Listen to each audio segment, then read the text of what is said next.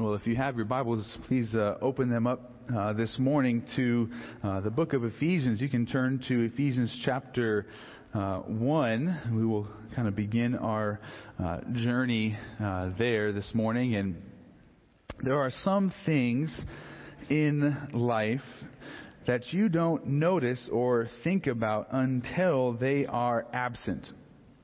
This past summer, in the middle of that heat wave in August, uh, our air conditioning uh, at our house decided to go on strike uh, and take a uh, uh, about a five day break. Uh, and we became very aware of the blessing that air conditioning is. And Libby and I promised if our kids ever complain, uh, about being uh, hot or it not being cold enough in our house. We will share that story, probably to the point where they will get tired of it. Like, okay, Dad, you're going to tell us that story again. Uh, but but air conditioning is one of those things that you take for granted uh, until it's gone, and and others. Uh, of a, of a similar nature, your your indoor plumbing Right? You ever, you th- ever think about uh, if you were born, you know, 150 years ago, what would it be like to go to the restroom uh, in an Idaho winter? Uh, I don't think there would nearly be as many Californians moving up here if, uh, w- you know, if there, we didn't have indoor plumbing or just uh, electricity right? Uh, or uh, your trash pickup. Has anyone ever forgotten to take the trash cans to the curb on that day of the week, and then the trash just like piles up, and you're like, I make a lot of trash. And so you take for granted the fact that the city comes by every single week uh, and takes your trash away. And then you are so grateful when you can finally get all of that trash uh, taken away. Uh, and th- again, there are those things in life that you do not truly appreciate until they are absent. And there's something else along those same lines that is far more significant than air conditioning uh, or indoor plumbing or electricity. That, that if it is absent, we feel it. And that's unity. Uh, and we feel the absence of unity so significantly. Because disunity weighs so heavily upon our hearts to experience conflict whether that's in our community, in our homes, at our workplace, on a, a sports team, or in the church, when we experience that disunity, what is it that we long for more than anything else? Unity. We realize the importance of that. So, how do we maintain our unity as a church? And that's a that's a question that the Apostle Paul is constantly addressing in the New Testament because guess what? As young churches, guess what struggles they had? Unity. Uh, and so, what we're going to see here uh, in the book of Ephesians is how Paul addresses that in the Ephesian church. And uh, as, as he writes this letter to the Ephesians, uh, the, the letter folds uh, neatly in half, where the, the first three chapters that Paul writes uh, are about uh, the, the truth that is already present in the church at Ephesus, because uh, he's talking about our salvation. And so you could call chapters 1 through 3, Paul is addressing the position uh, of, or the Christian's position in Christ. So he's talking about what is in chapters 1 through 3. And then in chapters 4, 5, and 6, he's going to talk about what ought to be. So if chapters 1 through 3 is our position in Christ, 4, 5, and 6 are our practice in Christ, of what we are called to do based upon what is true of us already in our salvation. And if you're there looking at Ephesians chapter 1, the first 14 verses form the introduction to the letter. Uh, and in that introduction, Paul writes about the salvation that we have in Christ. And it didn't begin when, when you started attending a church. It didn't begin when you uh, looked to Christ in faith. It began before the foundation of the world, what the Apostle Paul writes. And then in verse 15 in chapter 1 through the end of uh, chapter, or chapter 2, verse 10, Paul is going to explain our position in Christ. And if you, if you make notes in your Bible, chapter 2, verses 1 through 10 is a phenomenal passage that summarizes the truth of the gospel. That we were all dead in our trespasses and sins. We were alienated from God. But while we were alienated from Him, God acted. Right? I love uh, how that, that, that turn in verse 4 in chapter 2. It, verses 1 through 3 say that we were children of wrath. We were separated from God, dead in our transgressions. What, what are the first two words in verse 4? But God.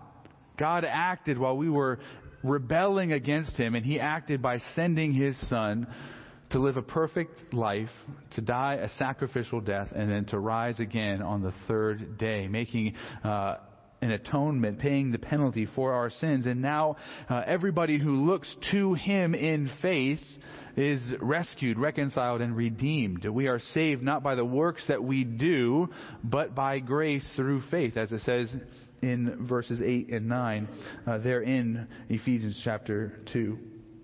And then, beginning in chapter 2, verse 11, through the end of chapter 3, Paul writes about this new reality of the church. Uh, that, that, this is now because we have been saved out of our sin, we have been brought into the church. And, and this passage that I'm pointing to right now, chapter 2, verse 11 through the end of chapter 3, is such an important passage right now in our contemporary culture because it speaks about the unity of the church. It has already been accomplished in Christ. That Jesus has already unified us and uh, brought Jew and Gentile, really anyone and everyone who believes in him is brought together. This is well summarized beginning in verse 14 in chapter 2, where he says, For he made, for he himself is our peace, who has made us both one and has broken down in his flesh the dividing wall of hostility by abolishing the, the law of commandments expressed in ordinances that he might create in himself one new man in place of the two, speaking of Jews and Gentiles, so making peace, and might reconcile us both to God in one body through the cross, thereby killing the hostility. So, so Paul's whole argument at the end of chapter 2 and all of chapter 3 is as a church, we are united in Christ. Every single one of us as believers is united to Jesus. And so he's kind of the, the spoke of the wheel. If every Christian is a spoke, we're all connected to Christ as our hub. And that's what Paul is addressing. And then he gets to Ephesians chapter 4. And that's the, where I want to, to look this morning and to, to study this morning. And again, Paul is transitioning from writing about what is to what ought to be. I mean, hey, this is what is true, and now this is what you need to do in response to that truth. And in verses 1 through 16, in chapter 4. Paul's going to instruct the church how they are supposed to preserve this unity that Christ has accomplished for them. So this is how you keep the unity, is what is going to be the message here. Uh, and namely, what we're going to see that is that Christ has given gifts to his church. And he's given gifts to the church to help preserve, build, and unify that church. And so read with me, beginning in verse 1 of chapter 4. We're going to read through verse 16 and then we'll uh, kind of look at what this is saying. But chapter 4, verse 1, Paul says, I, therefore, a prisoner for the Lord, urge you to walk in a manner worthy of the calling to which you have been called with all humility and gentleness, with patience, bearing with one another in love, eager to maintain the unity of the Spirit in the bond of peace. Actually, if we can pause right there. But Paul begins here. So he, he gives this exhortation uh, of we are to walk in a manner worthy of our calling. And what have we been called to? Unity in Christ. Uh, so he says, hey, you walk in this way uh, and he, he identifies some characteristics of that worthy walk, right? That we are to walk with all humility and gentleness, with patience, enduring one another in love. And then We are to be eager to protect the unity of the Spirit in the bond of peace, right? What Christ died for, we are called to maintain in our church. We don't have to create the unity because it already exists because of what Christ has done, but we're called to, to maintain it and be eager to preserve it. And then Paul is going to continue in verses 4 through 6, and he's going to explain the basis of our unity. Look at how many things he lists off. He's going to list off seven things that unify us as a church.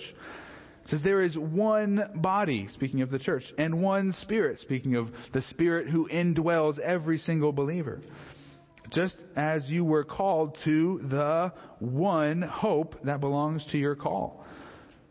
Verse 5 One Lord, one faith, one baptism, one God and Father of all, who is over all and through all and in all. All right, so he, he, this is the, the basis for our unity. That, that we have a united faith. There is only one Lord, one faith, one back. All of these things, we don't have to be divided over them. There is a singular faith that we are to unite around. And then, in verses 7 through 16, which is really where I want to, to land and dive into this morning, this is how they're going to preserve that unity. Again, Christ has accomplished the unity. This is how we are to preserve the unity in verses 7 through 16. And Paul writes this But grace was given to each one of us according to the measure of Christ's gift. Therefore, it says, when he ascended on high, he led a host of captives and gave gifts to men. In saying he ascended, what does it mean but that he had also descended into the lower regions of the earth? And he who descended is the one who also ascended far above all the heavens that he might fill all things. And he gave the apostles, the prophets, the evangelists, the shepherds, and teachers to equip the saints for the work of ministry, for building up the body of Christ, until we all attain to the unity of the faith and of the knowledge of the Son of God. To mature manhood, to the measure of the stature of the fullness of Christ, so that we may no longer be children, tossed to and fro by the waves and carried about by every wind of doctrine, by human cunning, by craftiness in deceitful schemes. Rather, speaking the truth in love, we are to grow up in every way into Him who is the head, into Christ from whom the whole body, joined and held together by every joint with which it is equipped, when each part is working properly, makes the body grow so that it builds itself up in love. Okay, what we're going to, to see is that the key to preserving unity in the church is utilizing the gifts that Christ has given.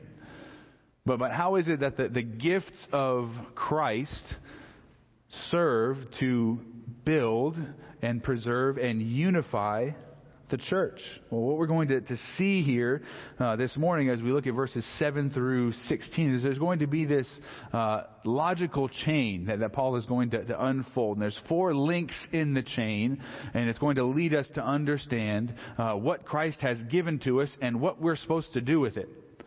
Uh, ever been given a gift and you're like, I have no idea what this is? What, what do you want me to do with this?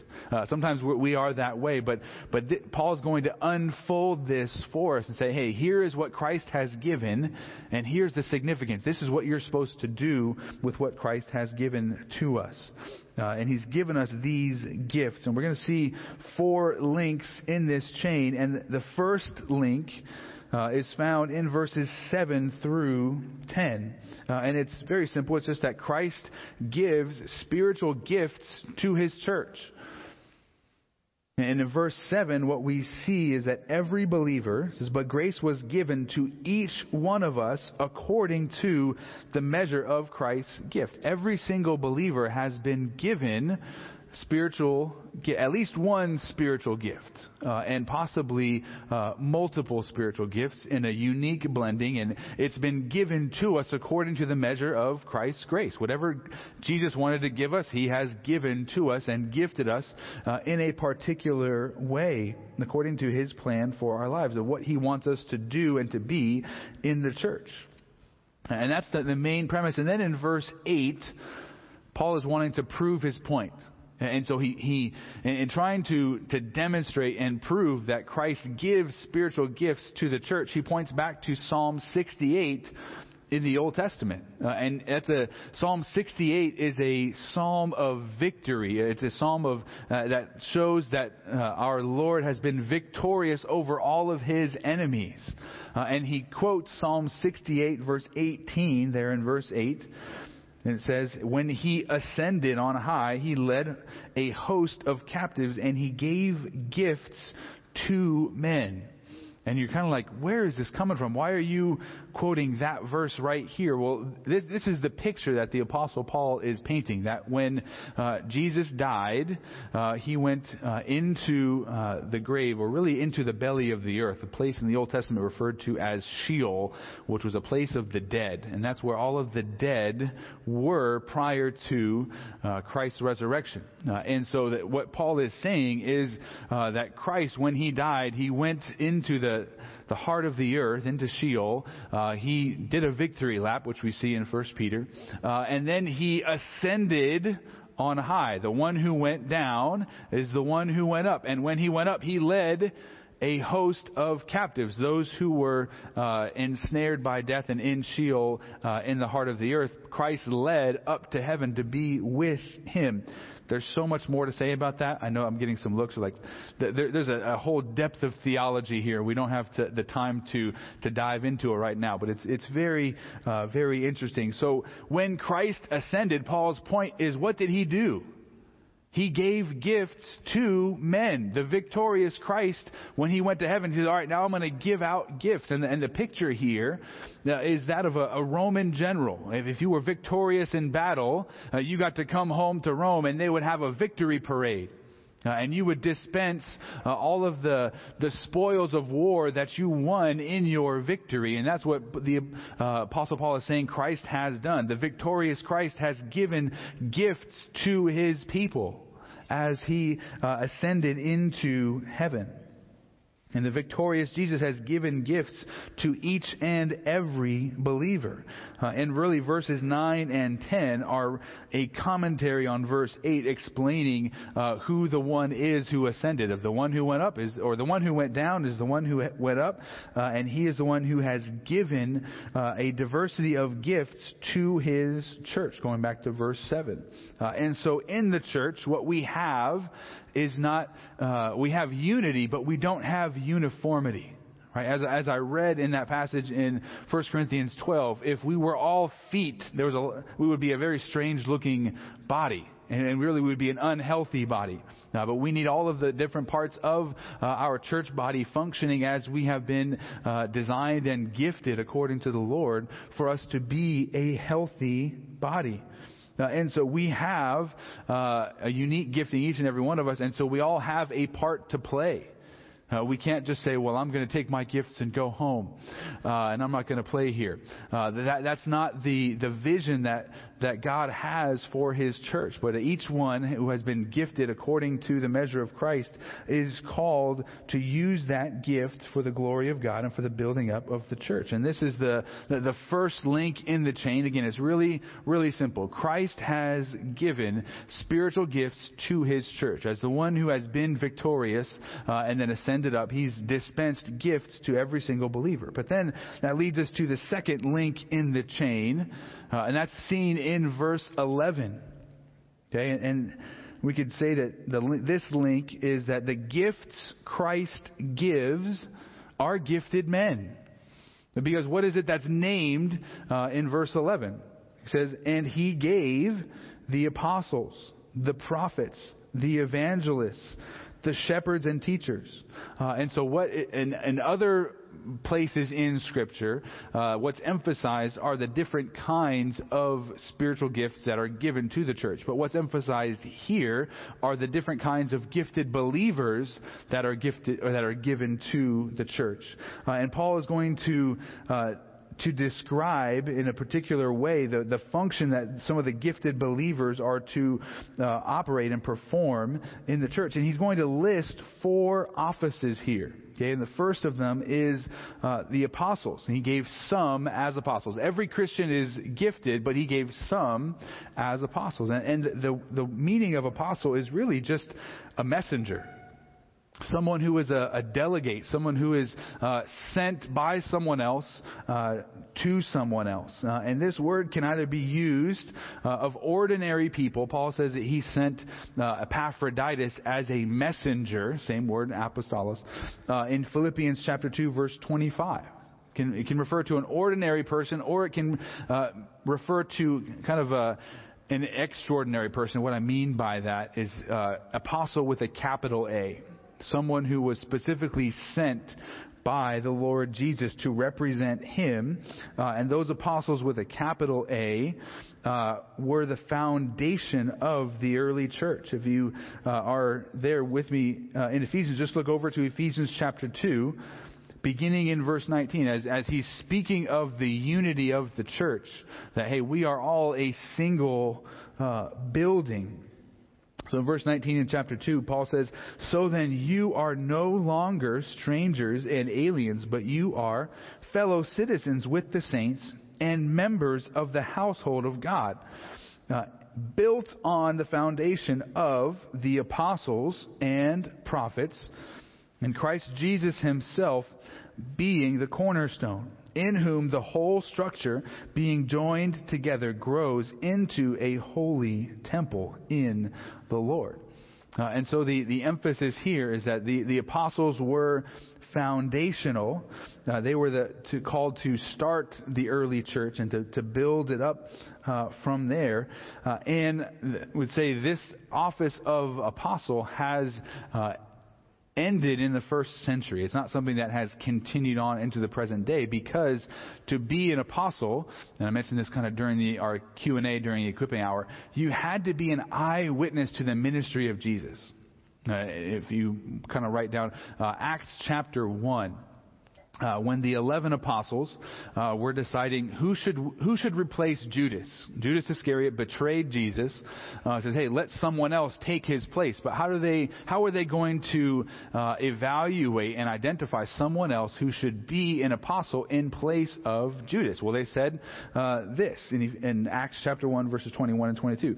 So one of the men who have uh, accompanied us during all the time that the Lord Jesus went in and out among us, beginning from the baptism of John until the day when he was taken up from us. One of these men must become with us a witness in his resurrection. So part of the, the qualification of being an apostle uh, was that you had to be an eyewitness to the resurrection of Jesus. And so there aren't any more uh, apostles. They were foundational. Uh, and apostles kind of go uh, right along with uh, that next office that the apostle Paul lists there. He says he gave uh, the apostles and some as prophets. And in the early church, uh, there were specific people who were appointed to give revelation from God to uh, a church body in the same way that the prophets functioned in the Old Testament to give revelation from God to the nation of Israel. And these uh, prophets probably stayed in uh, a local congregation, uh, kind of in contrast to the apostles who were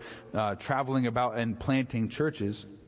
And if you read through the book of Acts, uh, you see several men uh, who were identified as prophets in the early church, including uh, Barnabas, Paul, Simeon, a man named Lucius, another man named uh, Manen, Manen, M-A-N-E-N, uh, and then Agabus, Judas, and Silas.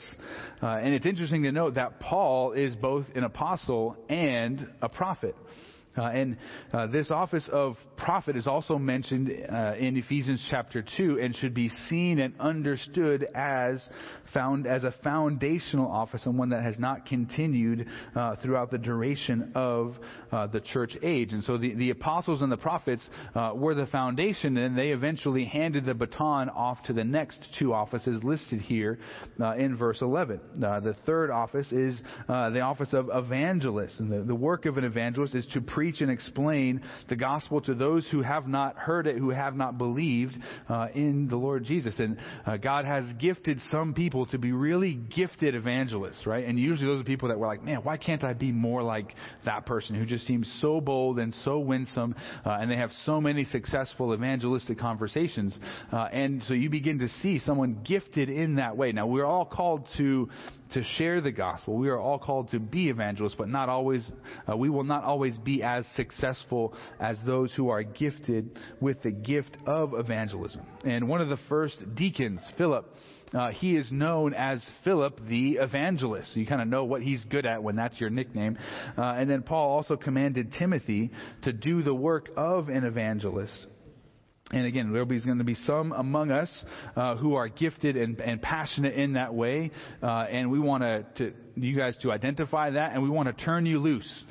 uh, we want to send you and encourage you to go and, and do the work of an evangelist. Again, we are all called to go and share the gospel, but there are going to be some who are particularly gifted along those lines.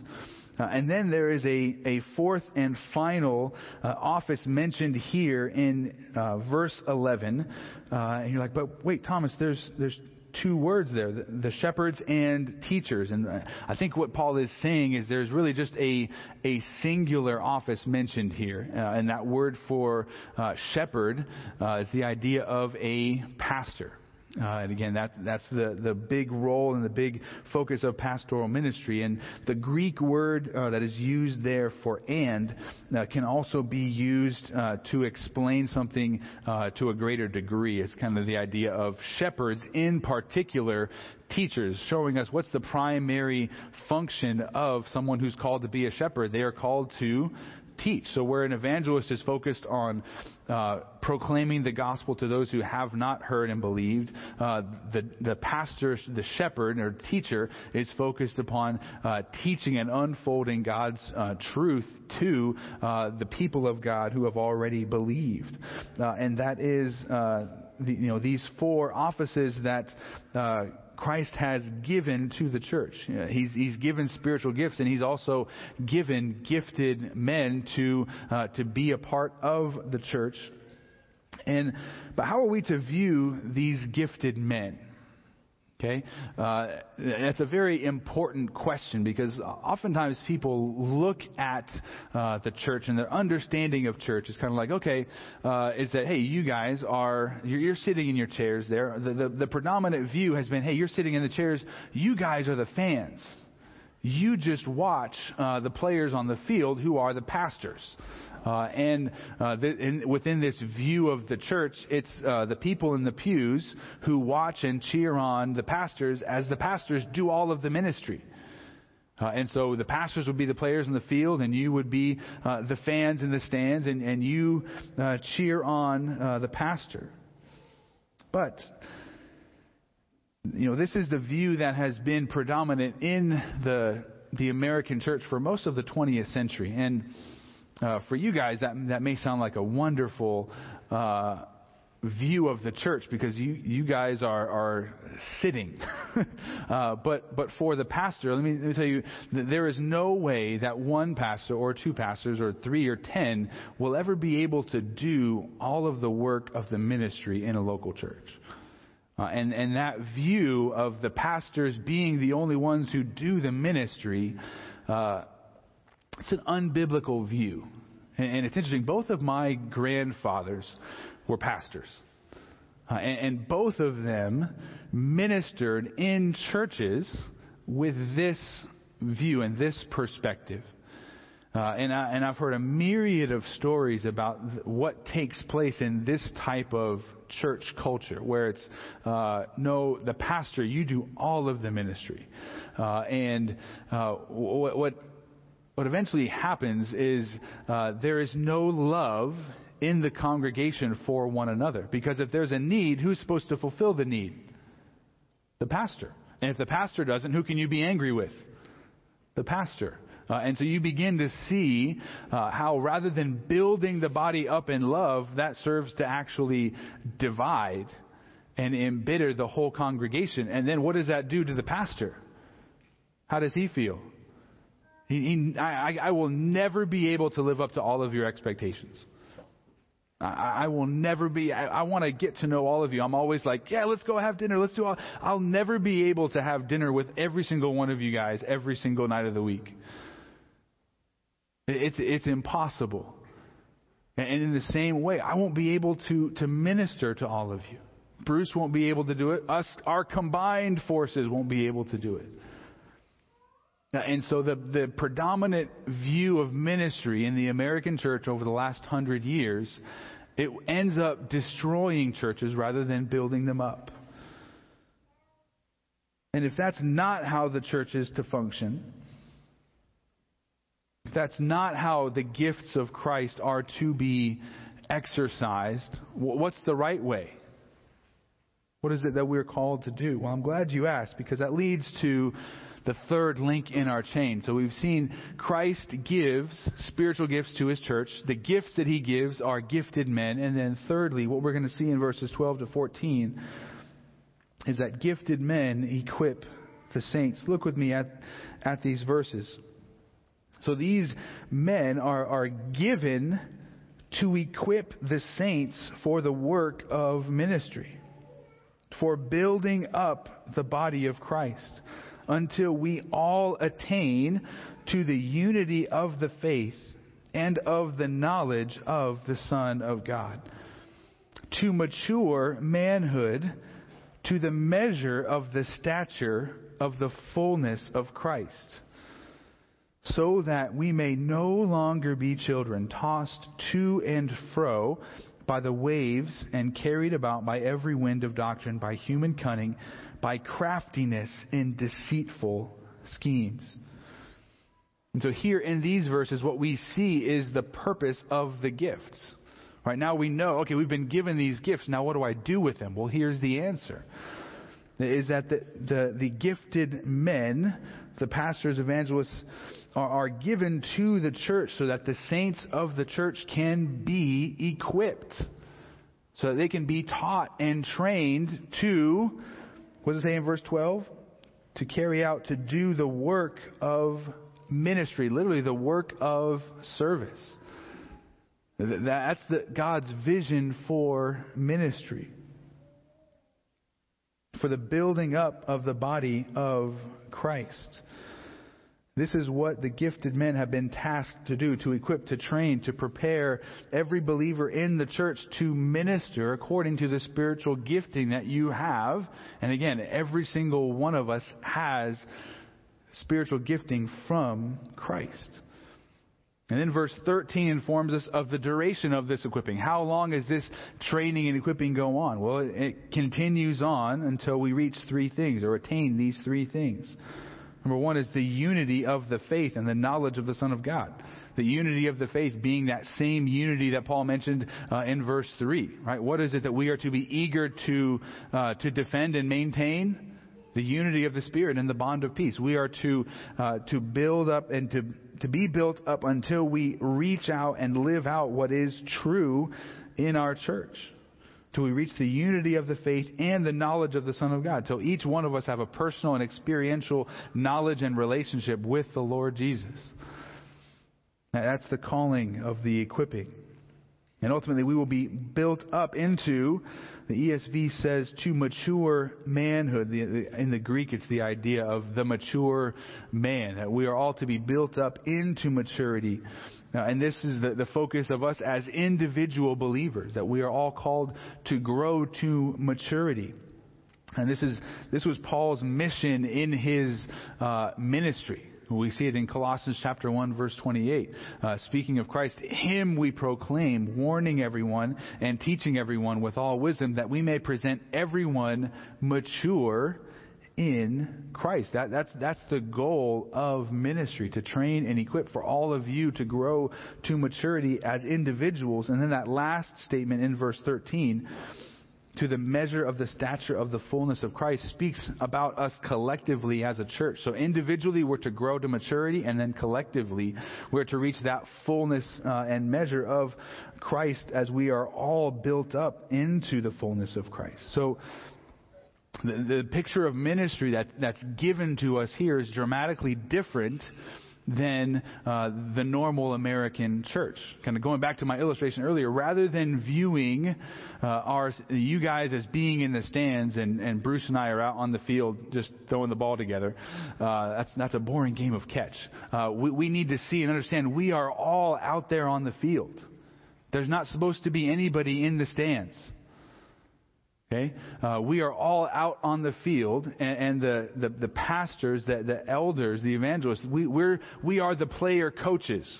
That we are both on the field and we're the ones setting the game plan and calling the plays and coaching up. Oh, let's try it this way. Uh, and we're, we're there to encourage you and strengthen you. Like, yeah, what do coaches make you do sometimes?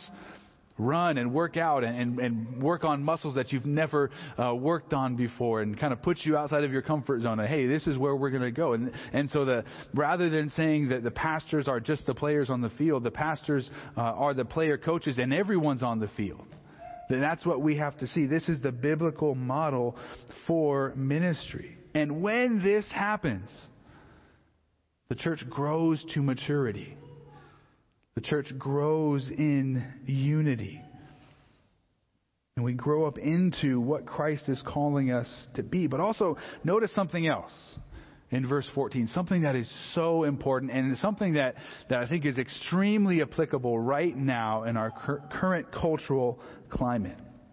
There is another benefit that is seen in verse 14. Kind of Paul states the obvious. When we grow to maturity, we are adults. And if we're adults, we are not children. We're not infants anymore. And then he describes what children in the faith are like and what happens to kids. We are not infants, no longer children, tossed to and fro by the waves and carried about by every wind of doctrine. Now, I remember uh, in my days as a a youth summer camp director working with elementary kids. We went to Six Flags Hurricane Harbor and we went into the wave pool. Uh, and one of the, the elementary uh, boys wasn't a, a good swimmer and he he, he was in there right along uh, with me. And what's amazing is in those wave pools, they generate these waves, and, and the water isn't that deep, but sometimes you go from the water being waist high to being, you know, over your head, and it just forces you up. And, you know, I'm an adult, so it, the, the waves don't impact me as much, but I'm with this uh, little, little boy who's about in the fourth grade, and the water is just wreaking havoc upon him. And he was right next to me and holding on. And I, I turn around for a second, uh, and then turn back around, and he's underwater, and, and the water's in his mouth, and then the water's coming out of his mouth, and then I, I drag him up to the shore. And children are, are tossed and impacted by waves to an even greater degree than a mature adult is. And what we see here when the spiritual gifts are being utilized, when, when the, the, the leaders in the church are equipping the saints for the work of ministry, and we are all built up into maturity, that there is a natural defense that that church has against some things that come at us in the world. Because what is said here, and it was amazing, I'd never looked closely at this passage. You kind of read through, and then I, I really studied it in the Greek. And when you look and understand what he is speaking about when he says tossed to and fro by the waves and carried about by end, every wind of doctrine or every wind of teaching. Uh, the, the idea is that immature believers are going to be tossed everywhere. Any teaching that comes at them, they're going to receive and believe because they don't discern what's true and what's false. But those who are mature will be able to discern that. And it's so important because those waves that he identifies are, he says, by human cunning. He says, by craftiness in deceitful schemes. And uh, it, it's easy to understand the overall meaning of what he's saying there, but the exact translation from the Greek is really awkward. Uh, and, and in looking at it, like the, he makes two statements. The first one's really easy. When he speaks about human cunning, uh, he speaks about he, the trickery of men. Uh, and they are the, part of the, the waves that, that beset us and are constantly inundating us is the trickery of men. Uh, but then the second statement, the ESV translates it that by craftiness in deceitful schemes. Uh, and my translation would be by craftiness with the scheming of error. Uh, and, and what's highlighted here, the craftiness is, is the idea, or cunning is, is the idea of being willing to do anything in a negative sense. That you're ready for anything, you're ready to, to deceive or do whatever is necessary to get what you want. And the, the, word for deceitful is that a cunning process that seeks to deliver up to error. And if, if you keep your finger here, look over to Ephesians chapter 6, verse 11 because uh, that same word for uh, deceitful is used also in chapter 6 verse 11 it says put on the whole armor of god that you may be able to stand against the schemes of the devil. That's the idea of his deceit. Uh, and the, the schemes that we face are not only the, the schemes of man but also the schemes of the devil. Of him trying to influence and and wipe us out. And then uh, in the ESV when it says that by craftiness in deceitful schemes, uh, the, the word for that they translate as schemes is more literally the error. Uh, it's the idea of wandering from the path of truth, and it points to the one who deceives, the one who leads astray. It's this same word that's used in Matthew chapter 24, verse 5, where it says that, For many will come in my name, saying, I am the Christ, and they will lead many astray. It's the same root word there. So we, we get this picture uh, that the, as the church is uh, being built up, it's into maturity. That church is going to be stable. Now, and that church isn't going to be uh, whipped around and inundated and impacted by every major fad in the culture around us. Because that's where we feel the waves coming. And again, immature believers are going to be tossed about. And can say that the mark of an immature church is going to be that they're going to be tossed about by every wind of doctrine as well. That, that whatever the big thing in the culture at that point in time is also going to be the big thing uh, in the church. And that's not what it is called to be. And what we see is that when God's gifts to the church are rightly utilized. That pastors are, are called to equip the saints, uh, and saints are called to be equipped. And that is the, the big takeaway here, the big implications. That Christ has given shepherds, uh, and the shepherds need to shepherd. Uh, and they do that by, by teaching. And as uh, the whole uh, church is uh, equipped for the work of ministry and they begin to do that, the whole church is going to be built up and unified uh, and brought to maturity in Christ. And so again, these two, two big takeaways that the, the pastors are called to equip, uh, and we want to do that. As, as Tom mentioned in the announcements, we are working to, to put more and more resources on our church website. Uh, to put all of our sermon series, to put all of our equipping hour classes. Uh, and then we also have an equipping hour, right? Before the service from 9 to 10 a.m., we have a class called the equipping hour. Did you guys see what we did there from Ephesians 4? Equipping hour. We're called to equip. Okay.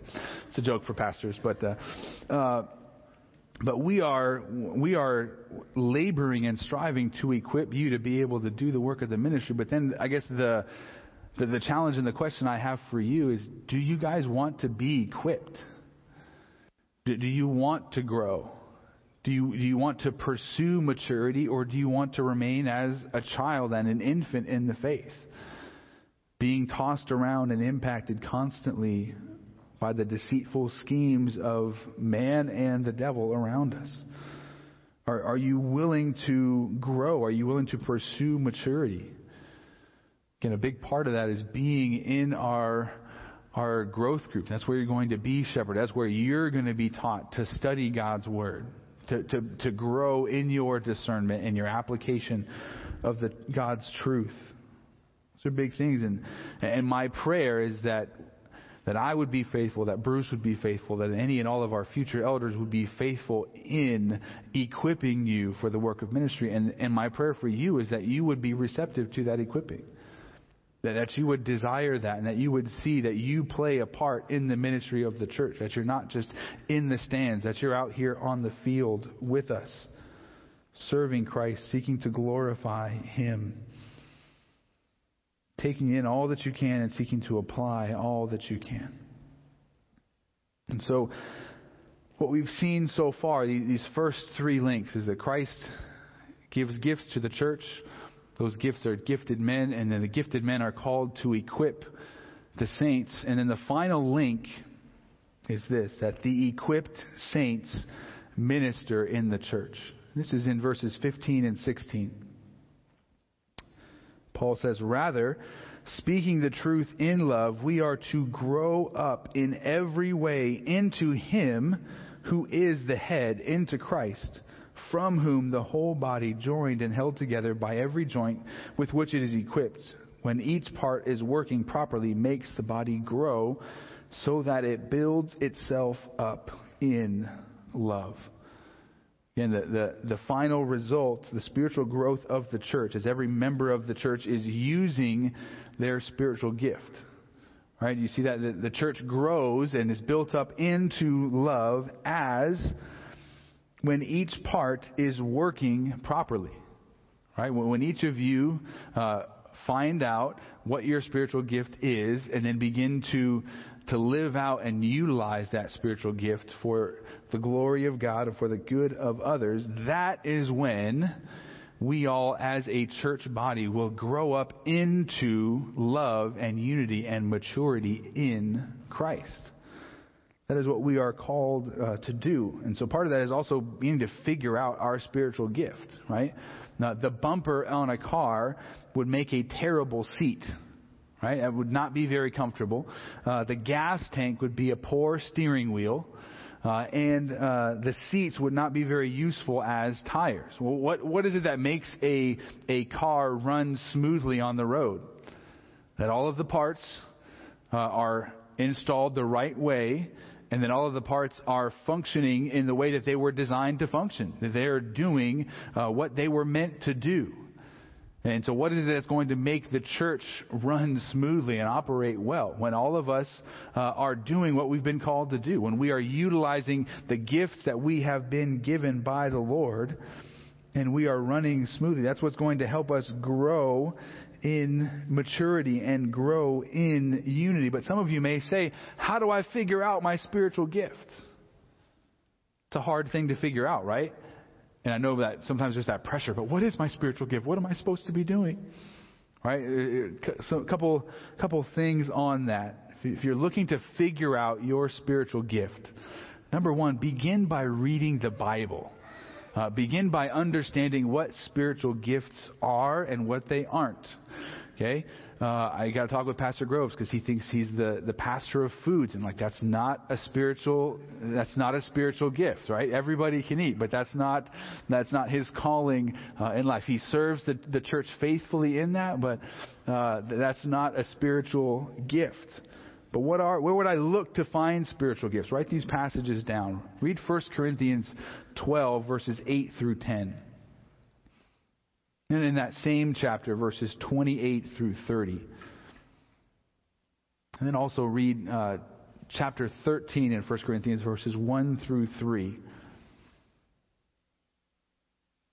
And then two more, two more passages Romans 12, verses 6 through 8 and 1 Peter chapter 4 verses 10 and 11. Those are those are great passages that list out uh, spiritual gifts and begin to see uh, what the spiritual gifts are. So, number one, read your Bible. Secondly, pray and ask God for wisdom in, into your own heart and life. Uh, and seek to understand uh, what you enjoy and what you're good at.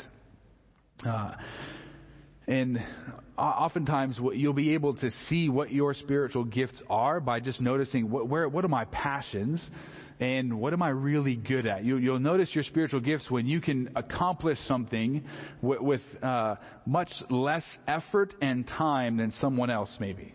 Right? And sometimes you have uh, gifts that aren't necessarily your passion, but you need to serve in that way. Uh, I am I'm gifted administratively, but I don't burn for administration. I, I, I love uh, to study and read and do all of these things. Am I able to administrate? Yes, the Lord has gifted me in that way, but that's not what I wake up for in the morning. Like I can't wait to make spreadsheets, uh, but that, that's sometimes the way that I'm called to serve the church. Uh, and, and so, seeing and understanding uh, that, what is it you're passionate about, and what is it you're good at. Uh, and then I would say, so read your Bible, pray. Then thirdly, serve in various areas go and try things out because sometimes uh, you think you have one spiritual gift uh, and like oh i have the gift of teaching kids and you get in the classroom and you're like this is not what i thought it was.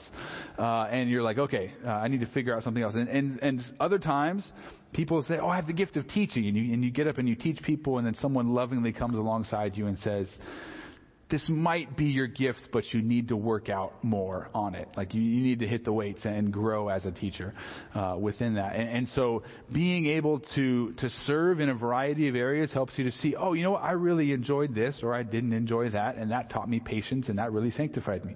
Uh, and sometimes that that needs to happen for us to be able to figure out our spiritual gifts. So read your Bible, uh, study spiritual gifts. Secondly, pray and ask God for wisdom and insight into your own heart and your own passions. Thirdly, serve in various areas. And then fourth, ask mature believers around you what they see your gifting to be. Uh, and, and value their input because again sometimes we, we think we're gifted in one way and we're really not and we need that that help and that insight I appreciate this quote uh, from Pastor Ray uh, Stedman uh, on spiritual gifts. He says, Somewhere the idea has found deep entrenchment in Christian circles that doing what God wants you to do is always unpleasant. And that Christians must always decide or make choices between doing what they want to do and being happy uh, and doing what God wants them to do and being completely miserable. He says, nothing could be more removed from the truth. The exercise of a spiritual gift is always satisfying, enjoyable. Uh, it's an enjoyable experience, and though sometimes the occasion on which it is exercised may be an unhappy one. So again, God hasn't gifted you in a way that you're going to serve and be miserable. That's not your spiritual gift. If you're like, I'm just uh, being drugged backwards through the mud, like this is not, that's not your spiritual gift. You're going to enjoy the way that Christ has gifted you. And, and part of our role as a pastor uh, is uh, to uh, teach you and equip you and also help you figure out, okay, where are your strengths and where are your passions? And usually where those line up, we, we want to encourage you uh, to serve and minister uh, to the body. And once you, you figure out your spiritual gifts, you're not called to, to sit on the sideline. Uh, you, are called to use your gifts, right? Uh, I'm sure we've all received like Christmas uh, gifts or birthday gifts, and they're like sitting off in a closet somewhere. You're very, very safely, uh, and we've never used it. But that we, we can't do that with our spiritual gifts. Whatever they may be, we have to utilize them because when we see all that this passage is saying. There, there is a message here to you all, and that is the church needs your spiritual gifts. Our church won't grow to maturity. We won't grow in unity if there are people who are saying, I don't need to serve, I don't need to be a part. Our, our church will, will grow and mature and unify and preserve unity as each one of us are serving in the manner that we have been called to serve. And we must all also eva- or battle the temptation uh, to hold ourselves up as the measuring stick. Uh, that's what the, that passage in 1 Corinthians 12 was like, right? Uh, so if, if, I have the, the, the gift of, you know, uh, teaching, uh, I shouldn't evaluate everybody else based upon my gifting, right? Because then I say, well, those who can't teach, they're of no value. That's not what God says. That's not what He says about His church. That uh, those who are uh, other parts of the body are just as significant and just as important uh, as those who, who, have the more prominent gifting. The, the, the whole church, uh, every single individual needs to exercise their spiritual gift to the to the blessing and building up of the church. Uh, and our task as a pastors, our, as the pastoral team, is to train and equip you, and then we're all out there in the field of ministry together, uh, fulfilling needs, caring for one another, and then also going out into uh, the world. Uh, and so that, that's the, the big message of this passage. Uh, and, and, the whole context is the preservation of unity. Uh, how do we maintain our unity in the church when each member is ministering?